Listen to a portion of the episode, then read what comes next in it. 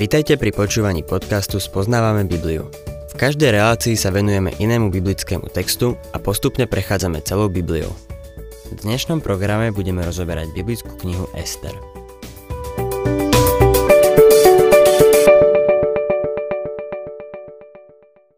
Milí poslucháči, po tom, čo Vašty bola zbavená kráľovskej hodnosti, sa perský kráľ Xerxes cítil osamelý. Jeho služobníci si všimli, ako sa bezcielne prechádza po svojom paláci. Navrhli mu, aby usporiadal súťaž krásy, ktorej by sa zúčastnili najkrajšie dievčatá z celého kráľovstva. To dievča, ktoré sa mu zapáči, nech sa stane kráľovnou na miesto Vašty. Kráľ dal na ich radu a urobil tak. Dozvedel sa o tom aj Mordochaj, Benjamínovec, ktorý slúžil v paláci. Jeho sesternica Ester, ktorú si po smrti jej rodičov osvojil, mala peknú postavu a bola krásna na pohľad. Keď začali zhromažďovať mnohé dievčatá v pevnosti Šušan k Hegajovi, strážcovi žien, vzali aj Ester. Mordocha jej prikázal, aby zatajila svoj hebrejský pôvod. Je zrejme, že už vtedy bol rozšírený antisemitizmus. Nakoniec prišiel rad aj na Ester, aby vošla ku kráľovi. Ester, 2. kapitola, 16. a 17. verš. Potom vzali Ester ku kráľovi Ahasvérovi do jeho kráľovského paláca 10. mesiaca, totiž v mesiaci Tebet, v 7. roku jeho kráľovania. Kráľ si zamiloval Ester viac ako všetky ženy a získala si viac jeho priazne ako všetky panny. Položil jej kráľovskú korunu na hlavu a ustanovil ju za kráľovnú na miesto Vašty. Keď kráľ uvidel Ester, nemusel už ďalej hľadať kráľovnu. Pokiaľ išlo o neho, súťaž sa skončila. Našiel tú, ktorá nahradí Vašty. Ustanovil Ester za kráľovnú. Ako sa jej podarilo vyhrať? Bola to náhoda? Nemyslím si to. Bola vybraná prozreteľnosťou všemohúceho Boha. V nasledujúcej kapitole budeme vidieť, že pre Boha bolo nevyhnutné ísť vopred a urobiť opatrenia na ochranu svojho ľudu. Dosiahol to tým, že sa Ester stala kráľovnou. To je dôvod, prečo sme boli oboznamení s týmto pohanským palácom, hostinou a orgiami, na ktorých sa pilo. Boh chce, aby sme videli, ako zasahuje do ľudských a satanových záležitostí. Pre Božie deti v tejto dobe, v ktorej žijeme, by to malo byť útechou. Ahasver si zamiloval Ester. Musím sa priznať, že ma to vôbec nedojíma. Je to niečo úplne iné ako ľúbostný príbeh o Boazovi a Rút, čo je podľa mňa najkrajší ľúbostný príbeh, aký bol kedy napísaný. Je to obraz Kristovej lásky k cirkvi. Musím povedať, že v príbehu o Ahasvérovi a Ester nevidím takú úroveň či kvalitu. Ahasvér je starý, sklamaný kráľ, ktorý sa už takmer dostal na koniec cesty. Tento starý kráľ si berie nádherné mladé dievča. Je to starý pohan, ktorý nevie nič o tom, čo pre manželský pár môže znamenať skutočná láska v Bohu. Nevidím tu nič, čo by odhaľovalo obraz Krista a jeho cirkvi ako sa niektorí nazdávajú. Táto udalosť je však na najvýš dôležitá. Je vzrušujúce vidieť, ako sa toto dievča zo zajatého národa zrazu stalo kráľovnou nad jedným z najväčších pohanských ríš, aké svet kedy videl. Hroziaca vlna antisemitizmu by tento ľud vyhladila a celý Boží zámer s Izraelom by bol zmarený. Ale keď udrie nebezpečenstvo, Ester bude v jedinečnej pozícii. Boh ju dal na toto miesto. Čítajme ďalej 18. verš. Potom kráľ usporiadal veľkú hostinu pre všetkých svojich hodnostárov a svojich služobníkov na počesť Ester. Vyhlásil úľavy krajinám a rozdával dary s kráľovskou štedrosťou. Určite si pamätáte, že táto kniha začala s hostinou. Teraz máme ďalšiu hostinu na počesť Ester. Keďže kráľ má nádhernú kráľovnú na miesto Vašty, zrušil na jeden rok dane. Dnes, keby sa niečo také urobilo, zakývalo by to celým svetom. Je zaujímavé, že kráľ disponoval takou mocou, aby pozastavil výber daní na jeden rok. 19. verš Keď panny zhromažďovali po druhý raz, sedel Mordochaj v kráľovskej bráne. Mordochaj má nové postavenie. Nie prácu, postavenie. Sedí v kráľovskej bráne. To znamená, že je sudcom. Mestská brána predstavovala v staroveku budovu súdu. Väčšina miest bola opevnená a obyvatelia mesta museli skôr či neskôr prejsť mestskou bránou. Súd sa konal v mestskej bráne, nie v nejakej budove na hlavnom námestí. Možno si pamätáte, ako Boaz išiel do mestskej brány vybaviť právne záležitosti. Aj o Lótovi sa píše, že sedel v mestskej bráne, čo znamená, že sa v Sodome venoval politike a bol sudcom. Pozrime sa na Mordochaja. Nie je to zaujímavé, že prvá vec, ktorú sa dozvedáme potom, ako sa Ester stala kráľovnou, je to, že Mordochaj sedí v bráne ako sudca? To je rodinkárstvo. Neviem, či sa Mordochaj stal sudcom vďaka svojim schopnostiam, alebo preto, že Ester pošepla do ucha kráľovi. Mordochaj mi je ako otec. Má skutočne výnimočné schopnosti a myslím si, že by si mu mal dať nejaké dobré postavenie. A kráľ možno povedal – to je zaujímavé. Práve sa nám uvoľnilo sudcovské miesto tu na východnej bráne. Dá mu to miesto. Táto kniha je veľmi ľudská. Politika sa nezmenila ani trochu. 20. verš Ester ešte stále nepovedala nič o svojom pôvode a o svojom národe, ako jej prikázal Mordochaj. Ester sa správala podľa Mordochajovho príkazu, kým bola v jeho opatere. Toto dievča je skutočne pozorúhodné. Aj keď je už vydatá za kráľa, stále poslúcha príkazy Mordochaja, ktorý ju vychovával. Myslím si, že Mordocha je jednou z výnimočných postav v písme, ktoré sme venovali veľmi málo pozornosti. Zdá sa, že bol mužom výnimočných schopností.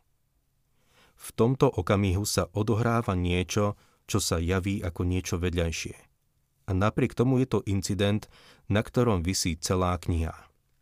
Ako raz niekto povedal, Boh otvára veľké dvere na malých pántoch. Znovu vidíme Božiu prozretelnosť, ako koná v zákulisí. Čítajme verše 21 až 23.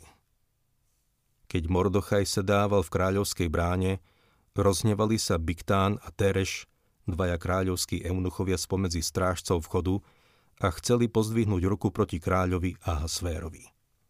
Mordochaj sa však o tom dozvedel a oznámil to kráľovnej Ester a ona to povedala kráľovi mene Mordochaja. Záležitosť sa vyšetrila a dokázala. Oboch strážcov obesili a zapísali to v kráľovej prítomnosti do kroník. Toto je zaujímavý incident. Mordochaj sedel v bráne. Davy pred ňou prechádzali von a dnu započul dvoch mužov, ako sa rozprávali a spomenuli kráľovo meno. Zbystril sluch a dozvedel sa, že plánovali kráľa zabiť. Mordochaj hneď upovedomil Ester o tomto sprisáhaní. Tento obraz je veľmi známy. Orientálny monarcha a chlapíci s dlhými fúzmi, ako sa schovávajú za stĺpmi a kujú plány proti kráľovi. V Oriente boli intrigy na kráľovskom dvore bežné – Vždy sa našiel niekto, kto túžil po kráľovom postavení. Vďaka novému postaveniu sa Mordochajovi naskytla príležitosť dozvedieť sa o tomto sprisahaní. Mordochaj to povedal Ester a Ester to povedala kráľovi. Zrejme mu povedala. Určite si pamätáš, že som ti odporučila Mordochaja za sudcu. Ako vidíš, odvádza výbornú službu. Práve odhalil sprisahanie, ktorého obeťou si sa mal stať. Kriminálna polícia všetko prešetrila a dokázala. Títo eunuchovia boli zatknutí. Nemali dlhý súdny proces, ktorý by zaťažoval daňovníkov. Kráľ nariadil ich popravu a obesili ich. Malo to odradiť ostatných, ktorí by sa mohli pokúsiť o sprisahanie proti kráľovi. Samozrejme, bolo to necivilizované zaobchádzanie a so zločincami sa nemaznali. Celá táto záležitosť sa zapísala do kráľovskej kroniky. Je zaujímavé poznamenať, že niečo tu chýba.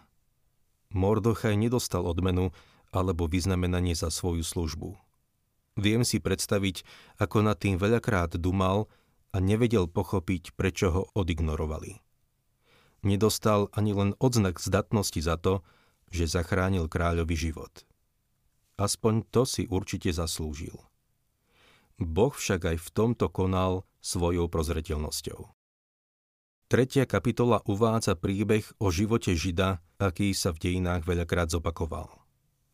Pri čítaní tejto kapitoly by sme mohli nahradiť Hamána faraónom, Hitlerom či Násírom, je veľa mien, ktoré by tam pasovali. Odkedy sa Izrael stal národom v egyptskej krajine, ešte nikdy nebolo obdobie, kedy by nebolo nejaké hnutie, ktorého cieľom by bolo jeho vyhľadenie. Ester 3. kapitola 1. verš Potom kráľ Ahasver poctil Hamána, Hamedatovho syna, Agagovca a povýšil ho tým, že postavil jeho kreslo nad všetkých svojich hodnostárov. Tento verš nám predstavuje muža menom Hamán je jedným z dlhého radu tých, ktorí viedli kampaň antisemitizmu. Kráľ ho povýšil na miesto, ktoré by dnes odpovedalo premiérovi. Bol to Agagovec. Keď sa pozrieme do 1. Samuelovej 15. kapitoly 8. verša, zistíme, že Agagovci boli kráľovským rodom Amalékov. Šaul mal posluchnúť Boha a zničiť Agagovcov. Keby Šal urobil to, čo mu Boh prikázal, jeho ľud by sa nedostal do tejto situácie, v ktorej sa ocitol, lebo Agagovci by už viac neboli. Boh videl dopredu a vedel, čo sa stane. Šaulovo zlyhanie, keď ušetril kráľa Agaga, takmer viedlo k vyhľadeniu jeho vlastného národa. Ale znovu vidíme, že Boh koná v zákulisí a stráži svoj ľud. Zastaví Hamána pochopíme, prečo Boh dosadil Ester na trón. Nebyť jej, tento antisemita by Židov celkom vyhľadil. To bol určite jeho zámer. Druhý verš. Aj všetci kráľovskí služobníci, ktorí boli v kráľovskej bráne, kľakali a klaňali sa pred Hamánom, lebo tak rozkázal kráľ. Mordochaj však ani nekľakal, ani sa neklaňal. Kráľ oznámil, že má nového predsedu vlády – Všetci mali pred ním kľakať a vzdať česť jeho novému postaveniu. Mordochaj, ako vieme, bol sudca. Mal politickú funkciu a bol jedným z kráľovských hodnostárov a takisto sa musel Hamánovi klaňať. Čítame však, že ani nekľakal, ani sa neklaňal. Milí poslucháči, som pripravený zmeniť svoj názor na Mordochaja. Myslím si, že všetci pobehají padli na kolená, keď Hamán išiel okolo. Sklonili sa pred ním tvárou na zem, v tej dobe sa neohli len v páse. Teraz prvýkrát vidím, ako Boh začína konať v Mordochajovom živote. Možno si poviete, ale je predsa mimo Božej vôle. Ako by mohol Boh takto konať? Mal sa predsa vrátiť do svojej krajiny. Áno. Z osobných dôvodov sa nevrátil ako Žid, mal byť v Izraeli. Je síce jasné, že je mimo Božej vôle, ale uznáva Boha. Aj keď sa k nemu nikde v knihe Ester neobracia, uznáva ho ako Boha. Viete, ako som dospel k tomuto záveru? Boží zákon bol pre Židov jasný. Nesmeli sa nikomu inému klaňať, iba Bohu. Nesmeli si urobiť modlu, ani sa jej klaňať. Nesmeli sa klaňať ničomu a nikomu. A tak, keď Hamán išiel po svojom povýšení okolo, všetci padli na tvár a kláňali sa mu. Všetci až na jedného. Mordochaja. Verte mi, bol nápadný, keď ako jediný zostal stáť. Mordochaj a Ester neboli dosť verní, aby sa vrátili do Jeruzalema. Ale boli ochotní riskovať svoj život, aby zachránili svoj ľud. Preto mi je ľúto, čo som predtým povedal o Mordochajovi. 3. a 4. verš. Kráľovskí služobníci v kráľovskej bráne dohovárali Mordochajovi. Prečo porušuješ kráľovský príkaz? Dohovárali mu každý deň, ale neposlúchol ich. Oznámili teda Hamánovi, aby zistil, či obstojí Mordochajovo odôvodnenie. Oznámil im totiž, že je Žid. Spýtali sa ho, prečo sa neklania a prvýkrát prezradil, že je Žid. Doteraz to nikomu nepovedal. Aj Ester prikázal, keď vstúpila do súťaže krásy, aby nikomu nepovedala o svojom pôvode. Ani jej manžel to nevedel. Ale teraz im Mordochaj hovorí. Dôvod, prečo sa neklaniem Hamánovi, je ten, že som Žid. Tým im prezradil aj svoje náboženstvo. Úctieva len živého a pravého Boha. Neklania sa žiadnej modle, žiadnej podobe, žiadnemu človeku bol vychovaný podľa Deuteronomia 6.4. Počuj, Izrael, hospodin je náš Boh, hospodin jediný. Mal ohlasovať svetu, starovekému svetu, svetu modlárstva, že Boh je jeden. Dnes vo svete ateizmu je našou úlohou ohlasovať Trojicu, Otca, Syna a Ducha Svetého. Mordochaj zostal stáť a ostatní teraz vedeli prečo. Židia boli vtedy známi tým, že uctievali len jedného a pravého Boha. Najradšej by som povedal, hurá Mordochaj. Ospravedlňujem sa za to, čo som predtým o ňom povedal. Teraz sa prvýkrát postavil za Boha a bude ho to veľa stáť. Nemyslím si, že sa mu snívalo o tom, aké to bude mať ďaleko siahle následky na jeho národ, ale uvedomoval si, že ho to zrejme bude stáť prácu a možno aj život. Verše 5 a 6 Hamán si všimol, že Mordochaj pred ním ani nekľaká, ani sa neklania a nahneval sa. Natoľko ním opovrhoval, že sa mu málilo pozdvihnúť ruku len proti Mordochajovi. Keď mu oznámili, z akého národa je Mordochaj, Hamán hľadal spôsob, ako vyhubiť všetkých Židov, teda Mordochajov národ, v celom Ahasvérovom kráľovstve. V tejto pasáži Hamán odhaľuje svoju malosť. Nemal si Mordochaja všímať. Ako sa Mordochaj začína prejavovať ako Boží muž, tak sa tento muž Hamán začína prejavovať v celej svojej ošklivosti ako muž satana. Prvá vec, ktorú na ňom vidíme, je jeho malosť. V tomto celom príbehu budeme vidieť, aký je Hamán úbohý. Neskôr budeme vidieť, ako vyplakáva na ramene svojej ženy. Povie niečo v tomto zmysle. Mám všetko na svete, čo chcem, hoci čo v tomto kráľovstve môže mať, ale ten žid sa mi nepokloní. Je to úbohý človek, ktorý dovolí, aby ho taká vec trápila. Dopustí, aby ho to zožieralo.